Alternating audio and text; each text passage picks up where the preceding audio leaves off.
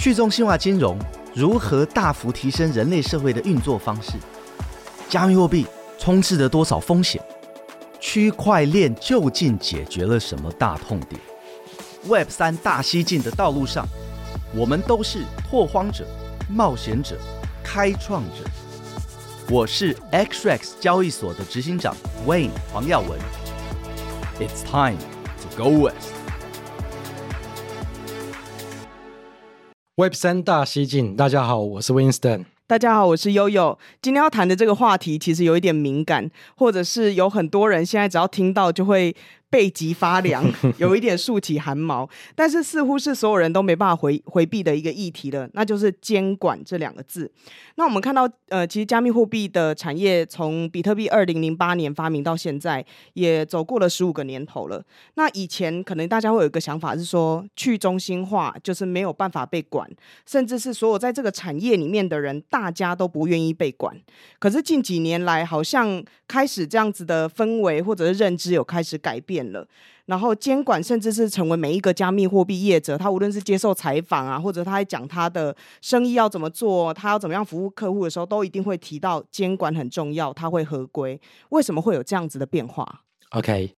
呃，首先我们先讲就是法律监管的本质和科技的本质，它两个之间的差异还有关系。嗯、OK， 法律的本质它基本上是不喜欢变动，不好动变动的，它基本上就是在限制人的行为嘛，这之前我们有讲过。嗯，可是科技科技的本质上面是相反的，它其实是会改变人的行为。嗯 ，OK， 所以其实我们在进步的过程，其实就是这两道力量互相拉扯和互相推进。怎么说呢？如果今天一项科技成长得太快，但是监管没有跟上，它很有可能会创造出很多社会问题。嗯、当然如果你在一路上面自己就被市场淘汰了，那就当然是没有问题。 OK， 那亦或者说一项科技如果监管它一开始就太严格，它有可能会抑制它的成长。所以一直以来不管是是什么样的科技，它其实、嗯、都一定是会先有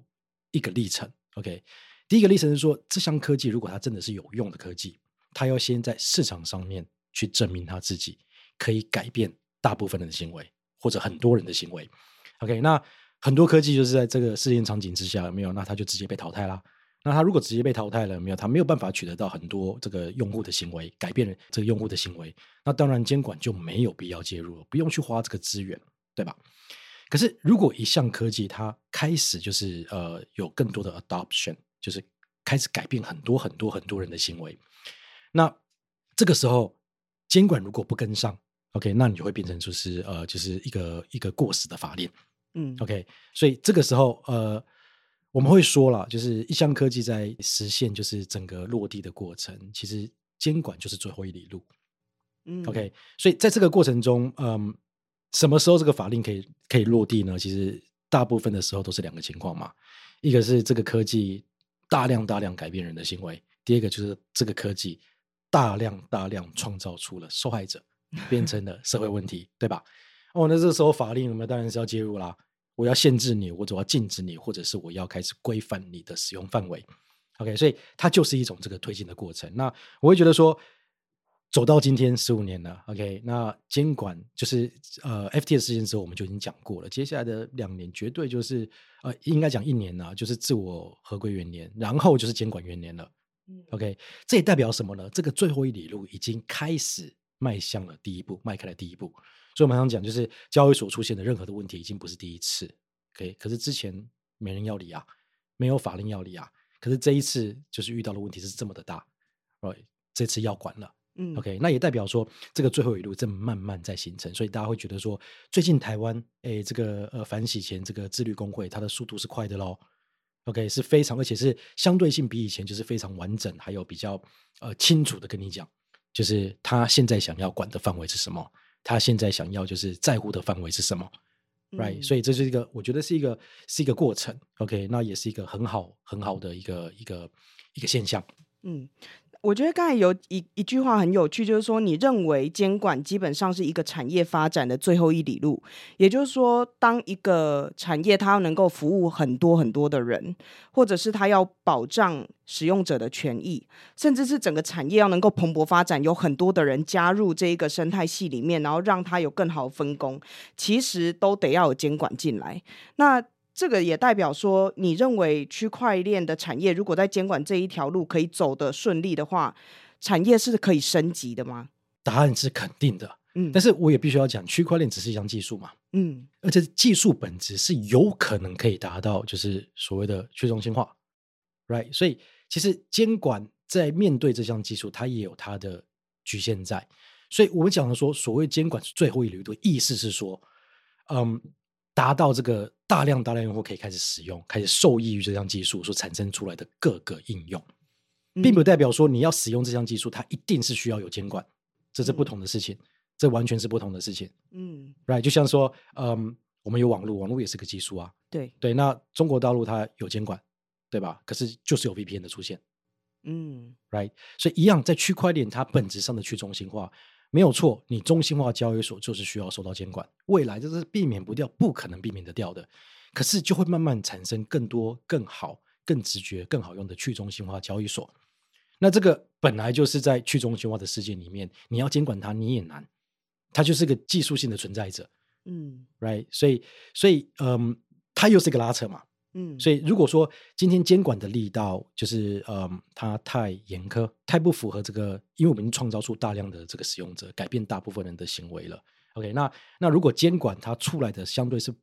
不，我们讲说是过时，是不符合，是太严苛，那你只是把大量的人赶去去中心化交易所，嗯，那去中心化交易所在出现任何问题，用户就是呃私钥丢掉了，或者是发生了什么问题的话，其实你监管是没有可以施力的保护这个群众的这个实力点在、嗯、OK， 那当然去中心化交易所它是不是个好用的体验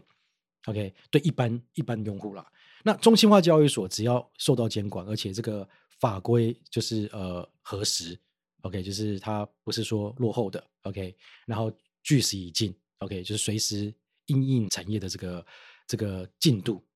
慢慢一直修改一直修改上去，你要跟得上时代，那就有更多更多的这个这个散户一般的人它可以用更轻松的方式来使用这个中心化交易所、嗯、因为中心化交易所完全受监管，这个系统性风险有切割起来 OK， 越完整的监管系统性切割会 越, 越分离，那用户就会受到保障越来越多，所以它还是会有两个就是呃两种用户，一种是它就是要走去中心化，而这技术本质可以做到，另外一种你是使用这种去中心化的技术去打造就是中心化的不管是交易所也好或者机构也好，那你走监管OK， 那你走监管的模式就是说你去大量 onboard 这个、呃、一般的用户 OK， 对，但、呃、你刚才有提到一个应用啦，因为很多人就是说、呃、区块链技术已经发展到现在十多年了，它到底对人类贡献是什么，就很多人会在挑战这件事情，尤其是网络，我们已经看到我们已经走过这个历程了，那最近最夯的议题就是 A I 嘛，那大家都会说哦 A I 已经证明它可以帮助人类，甚至是、呃、为我们带来更高效率的经济的运作，那区块链到底可以干什么，但是我觉得刚才 Winston 讲的话其实基本上如果监管是很合理而且很清楚的，我们是可以看到更多区块链的实际应用，而且是有更多人可以去使用它的，但是监管我刚才在一开始有说嘛，有些人会寒毛直竖的原因是因为其实我们在过去的几年里面可以看到有很多的交易所，而且不只是小的哦，有很多是国际那种指标型或龙头型的交易所，它试图要去合规，或者是它改变它的原本的发展方向，而想要去跟政府有更多的合作，那有一些是捷报连连，就是它很顺利，但有一些是直接失败这样，那也有一些我们看到它是有时候有斩获，有时候却是失落的，那举几个近期我们看到的例子，像是全世界最大的交易所币安 Binance， 那它在美国有遭到 S E C 的调查，然后在法国也被调查反洗钱相关的事情，然后甚至是被要求退出、呃、特定的市场，像是荷兰啊或者是加拿大，那不只是币安，其实另外两家我们在美国看到它也是很合规，甚甚至有上市的交易所 Coinbase 还有 Kraken 其实也都遇到这种情况，要么被美国的监管单位去做深入的调查，要么就是他被特定的市场呃攻击，或者是认为他没有办法服务他的用户，例如说 Coinbase 在日本的市场就败退，或者是像是 Kraken 他还被美国要求要关闭他的质押的功能。就是为什么会有这样子的现象呢？尤其他们都是指标型的交易所。我觉得这是很好的问题 OK， 但是这个问题也是有脉络的哦。区块链这项技术，我觉得一个新的技术的崛起，你要先改变就是刚刚讲的，如果你最终会取得成功，你要不就是改变大部分人的行为 OK， 使用这个科技所产生出来的应用。可是在没有这个呃监管的框架之下，代表说你是没有游戏规则可遵循的。嗯，野蛮生长你可以选择野蛮生长，你也可以选择没有，就是就算没有监管 OK， 但是我就是尽量朝着就现有的框架。哦，你是说虽然没有针对这一个科技或者这项产业的明确规范，但是有一些值得参考的类似服务或是既有产业，是先以这个为指标，是嗯，就像是交易所嘛，对啊，区块链比特币或者是加密货币交易所确实以前不存在者，也没有任何法令是针对这个交易所在做任何规范，可是总是有股票交易所，总是有这个这个期货交易所，总是有这个呃外汇交易所，那这些交易所不是新的东西，嗯，那就会有两派人，两种新创，一种新创是说我就是选择要先做野蛮的生长 OK， 在没有监管的束缚之下，我大量大量大量的去发展这个科技所能带来的应用，去摆脱监管的束缚 OK， 就不要不要去被监管束缚住。那另外一种是想说，那我就尽量就是我做乖乖牌，我打乖乖牌，我不要野蛮生长 OK， 我尽量在没有这个这个框架的状况之下，我可我尽量去合规，就是 benchmark， 就是相类似的产业或者是类似的逻辑的任何现有的监管的框架，我尽量去合规它，去慢慢的就是跟监管单位沟通。所以一个是我尽量当乖宝宝跟你沟通OK， 另外一个是我先野蛮生长，这完全没有对错，嗯，完完全全没有对错，这就是你选择的哪一条路 OK。 所以我们举例 Coinbase 和币安就是两个最好的对比，嗯 OK。 所以我们今天可以看到嘛，就是 Coinbase 它就是后来就是第一间这个加密货币交易所上市了 OK， 那 Kraken 应该是第一间加密货币交易所去取得到银行的执照，而币安到今天为止，它就是全世界最大最大最大的交易所。对 ，OK， 那这两个的成长的背景差别，就是必然就是野蛮生长。OK， 当时就是区块链的本质有没有？就是本来就是我有我自己的支配权啊，我不需要去跟你讲我的什么资讯啊，所以它是匿名的 ，right？ 比特币本身就是匿名的、啊，所以它的交易所也就是哎不用 K Y C， 什么都很容易就直接上去。OK， 它这样子的野蛮生长，然后呃不断的玩出更多更多的这个。呃，因为不是讲完，他不断的介绍更多更多的是交易功能，嗯 ，OK， 就是哎杠杆交易啊，这个期货交易啊，当然不是他发明的啦 ，OK， 还是有别的野蛮生长，就他不断的增加他的交易效率，在没有监管的框架之下，那相对的 Coinbase 就是走得非常的慢，嗯 ，OK， 就是他的这个交易所毕竟还是要促进交易效率嘛，对，没有，它相对性它能够提供给用户的工具就不多，而且它要开户啊，要做任何东西的这个步骤是多的。限制也是多的、嗯、OK， 完全没有对错。今天如果说光靠 Coinbase OK， 就是这样慢慢慢慢这样撸啊 OK， 我们今天不可能交易所这个产业已经达到今天的效率，是不可能的，嗯嗯 right。 那当然就是就是呃其他这些野蛮生长的有没有不断的就是去做做出更好的创新，更快速的创新，那当然它也容易出现就是呃不一样的这个问题，嗯 OK， 那就是我们后来看到的就是一连串这几年来一直发生的事情。所以我还是要讲它没有对错 OK， 但是你选择了什么样的路，日后它会成为你的包袱。到今天监管的方向确定了 OK， 那野蛮生长的人有没有就必须要花很多很多很多的心力 OK， 开始要去就是呃走向合规的路线，因为确定了嘛，只要你是运营就是中心化交易所，未来是没有就是呃你不受监管的这个可能性。那是不是你现在就要就是呃呃开始去布局 OK， 不然的话你有可能就是未来不可营运，对吧？嗯，那这个过程中你要申请执照，很可能是因为你过去哎你上了哪个币，它又属于什么证券型啊，或者是你之前又做了什么事情，那监管单位有没有就是呃这个或者核这个执照核发单位他不愿意去发执照给你，甚至最简单的银行可能不愿意跟你做往来，对吧？因为你过去的包袱所产生的还是没有对错，不是讲说这个路线不好，没有他们也没有这个科技没有办法进展的这么快。那另外一边就是像 Coinbase， OK， 相对于这个野蛮生长了，它可能取得到执照比较简单。我没有闯祸过，是别人闯祸，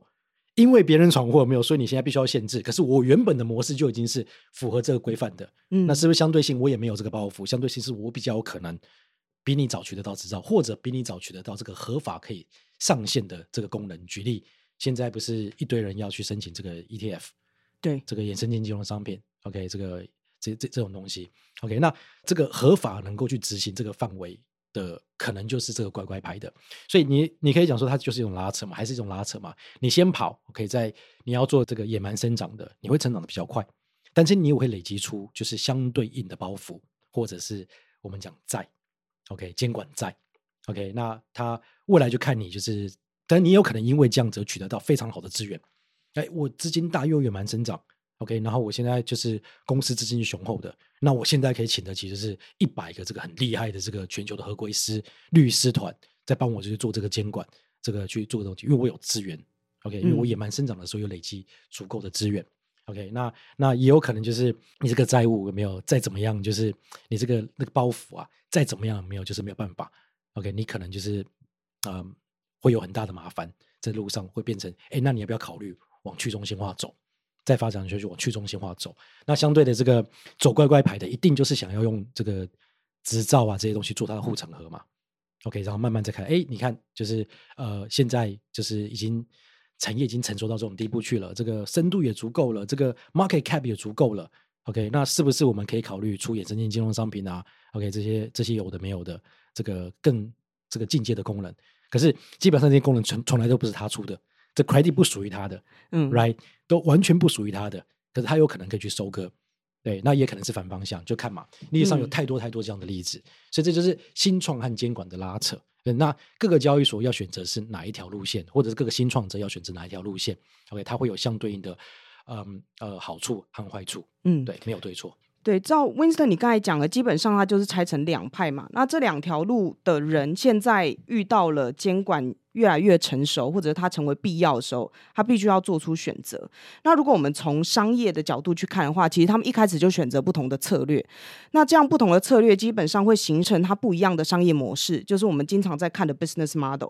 那我过去已经例如说运行了五年十年的这样子的商业模式，例如说我本来就有一百倍杠杆啊，或者是我有很多的用户本来就在用选择权或者是其他的衍生性商品，当他真的要合规的时候，除了他以前做的事情是包袱之外，他既有的商业模式会不会也成为他的限制？当然有很多人他可能要下架，嗯 OK OK， 可能你今天好，你的包袱有没有就是还 OK，对吧？那你今天既然要受到监管，而且就是呃，你决定就是要回来当乖宝宝，假设啊，就是比较直接的想法，嗯、对不对 ？OK， 那我们就审视一下你的功能，哎，这个功能不能上，这个不能上，你可能就要下架。可是你可能因为下架那些功能，那些功能本来就是你的用户最喜欢你的某些就是功能，而且是你跟别的交易所或者别的这个竞争对手不一样的地方，你就必须要去做出取舍和牺牲。那这样的取舍跟牺牲会带来什么样子的风险呢、啊？因为我们一般来说，当我们看到杠杆的时候，通常就只是觉得这是用户的交易上面的风险，或者是交易所提供这样的功能的时候，它可能会有所谓的造势上面的风险，它要怎么样让整个市场变得很有流动性，或者是非常的有效率。那这样子的变化，就我们现在看到监管再加进来的话，它带来新的风险会是什么？它可能会让，如果我们就单纯主加密货币交易所，当今天监管的这个形态形成了，嗯 ，OK， 现在是正在形成的过程嘛 ，OK， 就是当它一旦形成了，没有有可能这一整个产业是倒退两步。所以你的意思是说，监管它有利于长期的发展，但是现在刚要开始的时候，必须要倒退两步吗？是，就是它有可能会倒退两步。嗯、OK， 为什么？因为嗯，在我们没有监管框架的过程中，那野蛮生长的这些呃。我其实会讲他们是英雄啦、啊嗯、因为他们扛住了风险，你要知道他真的是扛住了风险哦。嗯、你有可能坐牢，你有可能对，所以这些这些这些英雄们有没有？他为了要促进这个成交的效率 ，OK， 他为了要发展这项这个这个技术更更好 ，OK， 他可能就是如果我们讲今天讲以加密货币交易所来做举例，他可能背后是自己在造势的，可是这个在传统金融是 不, 不能嘛，你不可以自己造势嘛。那不是说他想要做坏事， OK， 他可能跟用户对抗风险， OK， 他可能做了很多事情，其实是如果在有监管的框架，他是不准许做这样的事情，嗯 OK， 他会有形成不同的产业一起来做这件事情嘛，就是谁来招市谁来招市，招市不会是交易所，他是招市商啊，那谁来做这个 custody 托管，谁来做托管， OK， 托管的也不会是交易所，它是有切割起来的。可是在在这个产业就是还没有完整状况之前，有没有可能他什么都全包了，嗯嗯，他有可能冒了所有的风险，他有可能是拿了最大的利益都有可能嘛，对不对？那他你会看到说，哎，可能今天我们看到每天比特币呃这个交易的量，在 CoinMarketCap 或者 CoinGecko 就看到这个量，你有可能那都是洗出来的，嗯，等于说不是说我要洗假数据给你看，是因为说因为我要造势，所以我的机器人自己左边买右边卖，左边买右边卖，每一秒钟都是做一点点做一点点，去让你要买卖的时候是很容易可以成交的，嗯 OK， 那还是要讲这个不是说不是说我要做坏事，它有可能就是我要给你效率，我必须要这样去做，有可能就是哎，我们现在看到的 OK， 那它的二十小时成交量那么大，结果呢这个监管一进来讲说没有不行哦不行哦，你不可以这样搞咯 OK， 就是呃，你今天要我就是要取得到我执照，那你不可以这样制造师 OK， 那你必须要有个造势商 OK， 那造势商进去有什么规矩，结果你会突然间发觉就是哇，那以前不是就是就是量这么大，怎么现在量没有变得剩下一半甚至剩下十分之一，它有可能回到就是这个产业原有原有的样貌。对，但是对用户来说就会突然间直接的感觉到不好用，或者是很难交易，是嗯，有可能就是哎，就是这个东西的风险太高 OK， 所以你不可以去提供这什么一百二十倍杠杆，嗯 right， 你甚至不可以有这个这个期货，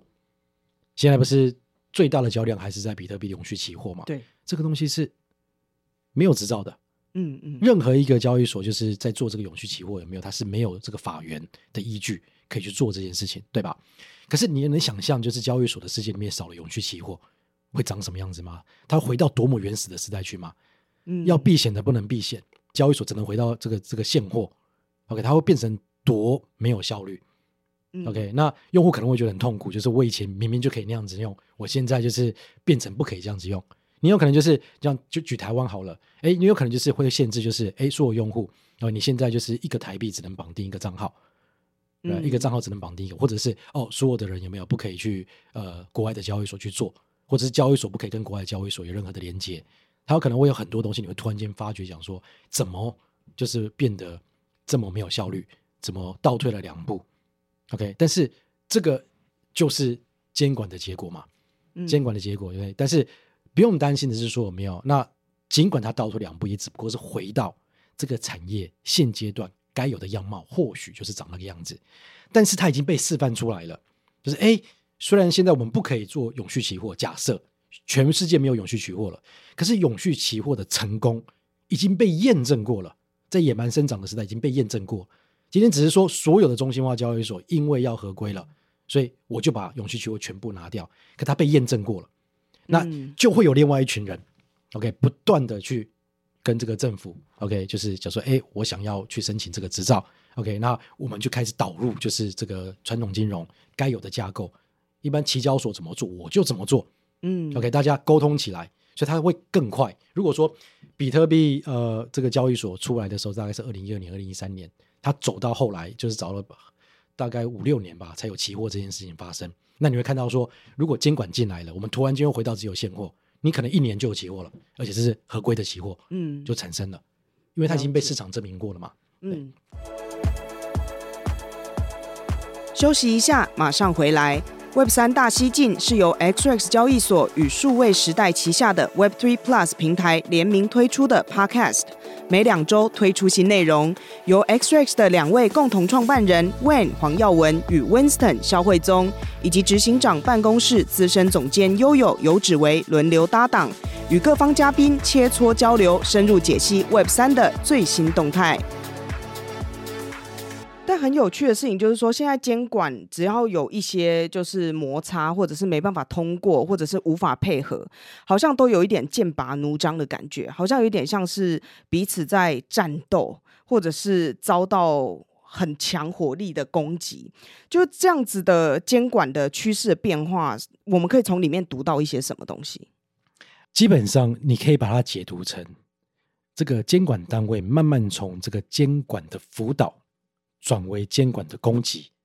监管的攻击，因为以前好像没有听过这样子的词，对不对？是，所以英文是 regulatory attack。 Yes， 对。那监管攻击是什么？为什么会有一个这样子的新的趋势的出现？因为时机成熟啦。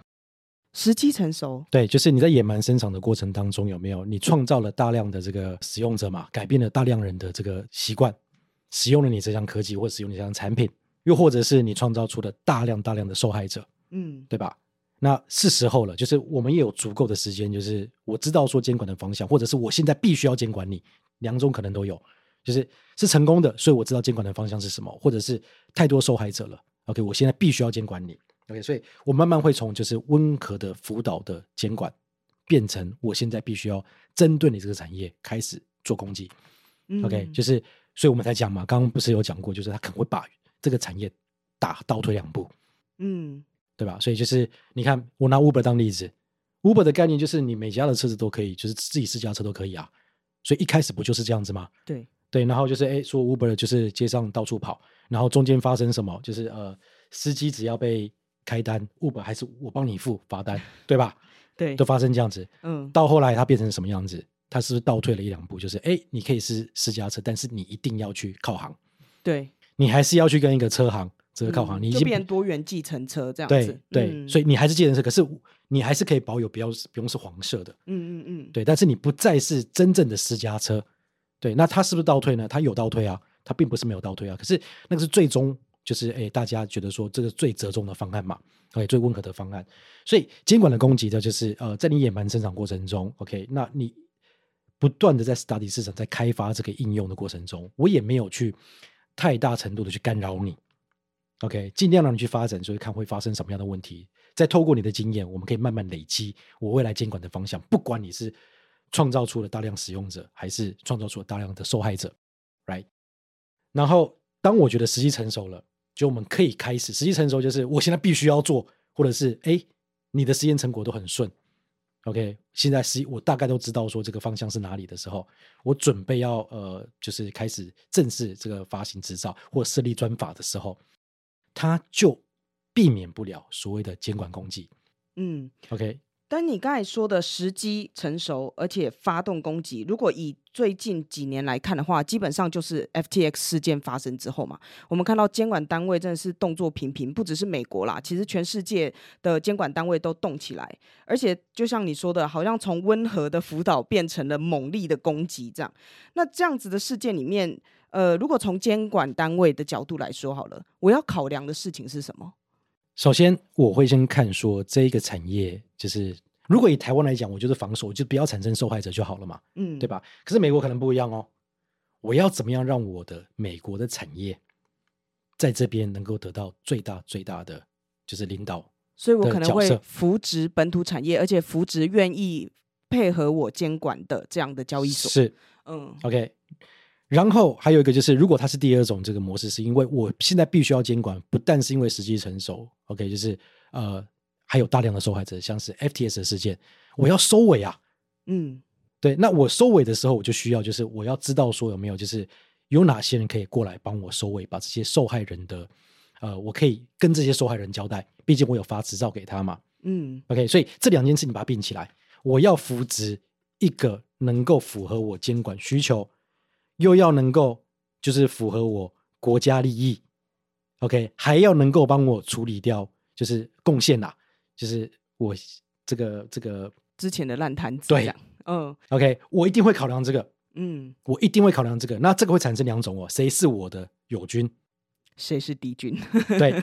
其实这是很血淋淋的，嗯、这是很血淋淋的。这马上让我想到，就是如果呃交易所对大家来说有点陌生，其实我们之前曾经看到，就是二零零八年的时候金融风暴嘛，那美国联准会它基本上要制定出一个新的规管的方法，它也会看谁可以帮助我收拾这个金融风暴的烂摊子，然后决定谁死谁活，基本上是这样。是，是对。所以我我我自己主观觉得啦，如果我是美国的监管单位啊。我当然是希望大量的这个传统金融的人，你要不要接手一下？要不要收割一下、oh. ？Right， 我当然会希望他们啊，因为我跟他们对话在监管的这个脉络，嗯，我们已经合作了很久了，所以我当然会希望说，哎，趁这个机会，有没有我们可不可以谈一下？那我最近看到的这些新闻基本上就是这样的脉络咯，就是例如说有华尔街派的比特币现货 E T F 开始出来啊，或者是像富达基金跟很多的华尔街巨头一起做了一个加密货币的交易所 E D X， 这个算是你刚才说的这些迹象吗？我们之前有讲过，所有东西发生都一定有征兆嘛。嗯，对我来讲这再明显不过了吧。不止，再来就是我选好我的友军，嗯 OK， 那我总是要开始攻击敌军吧。对 OK， 那这些敌军有没有就是它是有一系列的 sequence 的这个步骤的。我要先毁掉你的人设，因为我最怕的就是嗯，这个呃，我的国民有没有舆论的声浪不在我这边嘛，嗯，对吧？然后所以我一定要先毁坏你的人设、嗯、所以它有一系列这个 P R 的这个一系列的攻击，毁坏人设、嗯、哪一间交易所又怎么样，这间交易所又怎么样。 OK， 好，第二件事情是我要确保当我对你发动攻击的时候，我本国的国民不要受伤，不要扫到台风尾。嗯 OK， 所以我会先把你摸熟。 OK， 那我要确保就是当我对你发动攻击的时候，不但是舆论要尽量站在我这边，因为人设我也把你打烂了，对不对、嗯、而且我对你发动攻击的时候，没有我本国人民的受伤的程度是最少的，就是扫到台风尾是最小的、嗯、所以他不会因为他是那一个就是当我对你发动监管攻击的时候他是受害者，所以他跑来就是转向变成你的友军。 OK， 然后再来就是他当他对你摸手的时候，他开始会对你做去头去尾的这个攻击、哦、你这个东西有什么 security 啊，你那个东西有什么不合法不合规啊，就是一系列一系列他会做这个东西。对我来讲就是近期来看我已经觉得是太明显了。嗯，而且这个攻击真的是非常缜密，就像你说它是有脉络的，而且它一层一层的、嗯、不只是考量到说你的商业模式有没有符合我想要的，是甚至是你刚才说的有没有这个人设啊，或者是舆论是不是有支支持我啊等等。其实在过去的几个月甚至是未来几个月我们都会看到更密集的攻击、嗯、那而且而且它它有连贯连贯一件事情、嗯、这个东西是有时效性的，就有时间压力、哦嗯、什么叫时间压力呢？就是反正这个这个 F T S 的事情就是要解决嘛，对不对？就是一般这个破产保护人进去去做，你一年以内一定要结案的。 OK， 到底是要怎么样，一定要结案，所以我认为这个也是息息相关。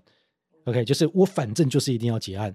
那我认为就是最近这个破产保护人讲说他又拿就是他 recall 回去就是八九十亿美金啊，这些钱到底哪里来的都不公开哦，也没有公开、嗯、你其实并不知道。Right? 对，因为很多人就在猜啦，大家就会说哦，因为 F T X 之前好像有投资谁，然后拥有哪一些币，然后那些币最近好像涨了，所以可能他就有钱了。可是我们都没有相关的证明去知道他为什么有这些钱可以去赔偿那些用户嘛。是是、嗯、所以这会不会是背后已经交换好了、哦、right， 就是有人就是出来帮忙，就是去保护受害者、嗯、去把这烂摊子扛下，甚至把一些就是波及到的公司并购并购都有可能啊。Right， 可是这是很合理的脉络和逻辑，所以我要讲就是听起来好像是很黑暗，没有啊，这就是一个产业形成的过程啊、嗯、它就是啊，那最终最终人民就是受益者啊，对对不对？就是那野蛮生长的过程中有没有确实就是没有足够的框架，当框架出来的时候没有，就是我当然要看就是要怎么样去做这个排序呢，嗯，对吧？所以我觉得说就是这个这个就是很正常的过程啦、啊、所以监管攻击不是个坏的字眼，不是个负面的字眼，嗯，监管攻击其实它是一个过程，它会发生哦，监管辅导，监管就是要监管不理，有没有？监管辅导，然后监管攻击，嗯，对不对？它是个顺序，然后就是一样嘛，你就回归回来了。野蛮生长的人有没有在前一个阶段可能会是受益者，后个阶段肯定要花很多的心力，对 ，OK 去想办法 ，OK 去取得到那张门票。嗯 OK， 那他的包袱有没有有可能会成为他的累赘，那那些乖乖牌的人可能蹲了很久啊，现在终于我的机会来了、嗯、OK， 那那些从头到尾可能就是我跟这个产业无关，我甚至是你这个产业是准备瞄准我而来的传统金融 OK， 诶，我有没有办法趁这一波我来收割你们所创造出来这些成果、嗯、所以这一切都是这个多方的角力 OK， 但是还是没有绝对的对错，血淋淋有没有？就是但是它就是一直以来都是这个样子。嗯，但是其实像呃 Winston 你是呃 X R E X 交易所的共同创办人，所以基基本上你会从一个交易所的经营者的角度去看这件事情，或者是我们作为一个交易所，我要怎么样在这样的趋势之下选择我的策略跟商业模式嘛。可是从你刚才在分享的这些，像我这样子的小散户好了，或者是一般的用户，其实我也要能够看得懂这件事情，对不对？因为既然是一个你死我活的游戏，或者是你刚才说的血淋淋的，未来的力道不知道会有多大，甚至它造成的冲击不知道会有多严重。其实我现在在选择交易所，或者是我在选择我要使用的交易工具，我也要特别注意这个趋势的变化。非常，你要知道，如果这次监管攻击是来自于美国，它的影响力也最大的嘛，对不对？嗯，他可是只保护美国公民哦，他是讲说就是舆论有没有，不要是美国公民的舆论偏向另外一边，他可不管你其他的国家的、嗯、对吧？所以你要很小心很小心，就是知道说就是嗯，这些细微的变化其实都是你在，因为你是早期参与者嘛，你参与的时候就是因为他还不在就是有完整的监管框架，所以你一定有你自己的风险，也一定有你就是作为这个先行者的好处，嗯，对，这个资讯不对称的好处怎么都有，对。可是相对的就是你要对于这一种就是局势你要有足够的敏感度。所以其实我最近看到我比较觉得说比较荒唐啊，是说最近好像有好多交易所是不用 K Y C 的哦。对，而且就突然间一直冒出来好多不同的交易所。嗯 OK， 就是交易所 OK 没有问题 OK、嗯、但是大趋势已经很明显了、啊、如果中心化交易所没有，你就是现在所有交易所应该是要把自己这个创新的这个能量有没有转为就是我要怎么样就是花足够的资源在走合规这条路上面，因为你是中心化交易所嘛，你就是中心化交易所。可是在这个时间点上面，我突然间看到就是还蛮多这个交易所它反倒是背道而驰，嗯 OK， 就是趁这个比较大型的交易所 OK 或者是比较老牌的交易所，因为监管的束缚 OK，我慢慢开始就变得比较麻烦一点点，入金也比较麻烦，出金也比较麻烦， K Y C 也比较麻烦，有没有？那他顺势推出了这个免 K Y C， 又回到了这个当初野蛮的时代，它其实是非常危险的，嗯，非常危险的。就是我不认为说这种交易所就是选对路啦，嗯，那各个交易所就是这个状况下，你真的要赶快选对，用户也要在这个时间点上面没有做出好的判断，在你选这个交易所的时候做出一个好的判断。 OK， 那你也要能够看得出就是现在就是局势往，就是至少你要有点 sense， 这个局势现在正往哪边走，你该启动什么样的这个可能性的风险这个这个评估 right、嗯、你是需要知道的哦。这个这两年是关键哦，就是在中心化交易所跟监管合规这件事情它是关键，然后你一定会看到更多更多的监管攻击，嗯，一定一定会看到，嗯，对。但呃，基本上其实可以说我们刚才有讲到的三个角色，监管单位、交易所还有用户，都站在了一个十字路口。就是说监管单位你必须要选择如何在科技的变化还有在法律的规范里面取得一个平衡，那交易所你必须要在野蛮生长还有在合法合规之间取得一个平衡，然后用户你以前就是只关心我没有办法赚钱啊，或者是我要不要很麻烦的去缴交一些文件等等，但是你现在必须要考量的这些风险里面，除了呃一家交易所的资安好不好，或者是一家交易所它提供的交易算不算稳定，其实你还要考虑另外一个风险，是你们今天我们带来给大家的一个新的名词，叫做监管攻击。监管攻击也是一个风险，完全，嗯，完全、嗯、而且会是未来两年有没有你需要一直去注意你所使用的交易所没有对于监管攻击的防御能力，嗯，或者是它的友善能力，对于监管攻击的友善能力、嗯、OK， 就是监管不会来攻击我，我监管攻击我会是轻轻拿呃高高拿起，或许轻轻放下，有没有？大家都犯到了，因为没有框架就是你不可能完全合法合规嘛，嗯，对啊，不可能完全合规，因为之前没有规嘛，嗯，对啊。那交易所就是你要选哦，你还是要野蛮生长还是可以啊，谁说不行的，那就去发展去中心化交易所了，继续野蛮生长，嗯，有没有放弃掉这个这个中心化交易所这条路，我继续野蛮生长下去、嗯、也是可以啊。所以那监管单位就是你真的是要导入就是呃传统金融作为这个这个既得利益者，还是在现有的这个产业里面选几个你真的觉得不错的 OK、嗯、然后来就是辅导他们、嗯、OK 去 breach 这个监管跟这个技术的这个这个结合，对啊，对，就是大家都在十字路口，就是我觉得悠悠你刚刚总结得很好，嗯，所以三个都在十字路口上面，嗯，未来两年就是是至关的关键。对，然后就呼应一下之前 Winston 讲到，就是接下来的这一两年基本上是自我合规元年嘛，那再来就是我们可能就即将要迎来了监管元年。那在这样子的很全面性的，或者是呃一个国家甚至是跨区域的这样子的一个监管逐渐迈向成熟的时候，我们有看到机会，就是未来这个产业可能会发展得更好，有更新的应用，但是与此同时我们也看见了风险。然后我们今天录这一集可能可能内容有一点点硬，或者是呃，平常你也很难在其他地方听到这样的内容，但是无论你是什么角色，我们刚才已经覆盖了三个，一个是监管单位，一个是交易所，一个是用户，还有可能有更多的角色，你都要关注在这一波我们所谓的监管攻击的这个趋势里面，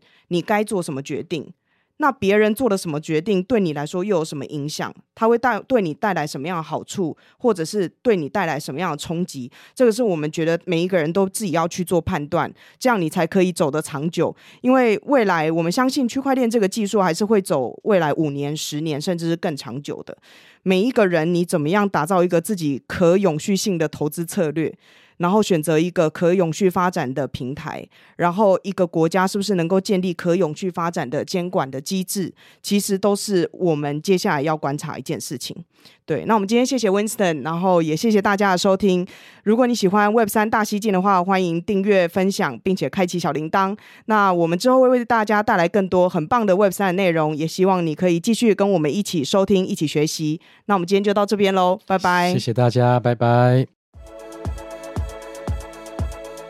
谢谢您收听 Web 三 大西进，如果您喜欢我们的内容，欢迎追踪 X R E X Telegram、Instagram 以及 Facebook 中文社群，连结都在节目下方资讯，也欢迎追踪和订阅 Web 三 大西进 Podcast， 不要错过任何精彩的对话，我们下集再见。